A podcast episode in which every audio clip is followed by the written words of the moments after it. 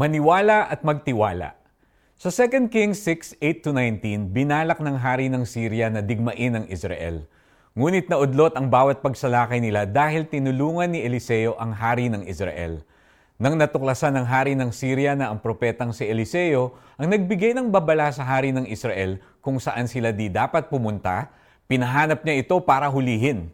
Nang natuklasan nilang nasa dutan si Eliseo, pinuntahan at pinalibutan nila ito ng maraming kawal, kabayo at karwahe Nangamba si Gehazi ang katulong ni Eliseo. Sinabi ni Eliseo, huwag kang matakot. Mas marami tayong kakampi kesa kanila. Ano daw?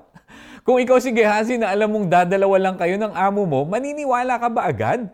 O malilito ka sa sinabi niyang mas marami kayong kakampi kesa mga nakikita mong nakapalibot sa inyo? Kaya nanalangin si Eliseo na buksan ng Diyos ang paningin ng kanyang katulong. Pinakinggan ng Diyos ang kanyang panalangin at nakita nga ni Gehazi na ang bundok ay punong-puno ng mga kabayo at karawahing apoy sa paligid nila. Wow! Totoo nga, mas marami nga silang kakampi kumpara sa nakapaligid sa kanila.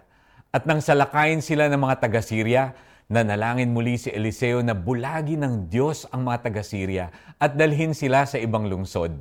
At ganoon nga ang nangyari. Siguro nasa sitwasyon kang nakikita mong dehado ka o kaya nawawalan ka na ng pag-asa na malampasan ang kinakaharap mong problema. Baka nangangamba ka sa mga nababalitaan mo tungkol sa ating bansa at sa mundo. Huwag kang matakot dahil kasama natin ang Diyos.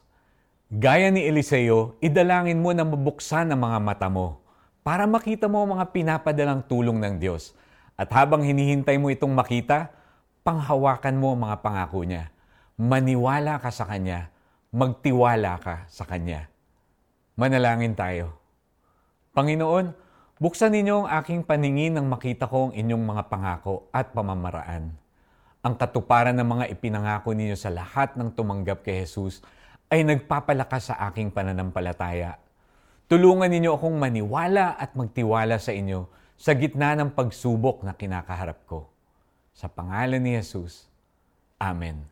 Para sa ating application, meditate on Hebrews 11 verse 1. Kabisaduhin ang verse na to.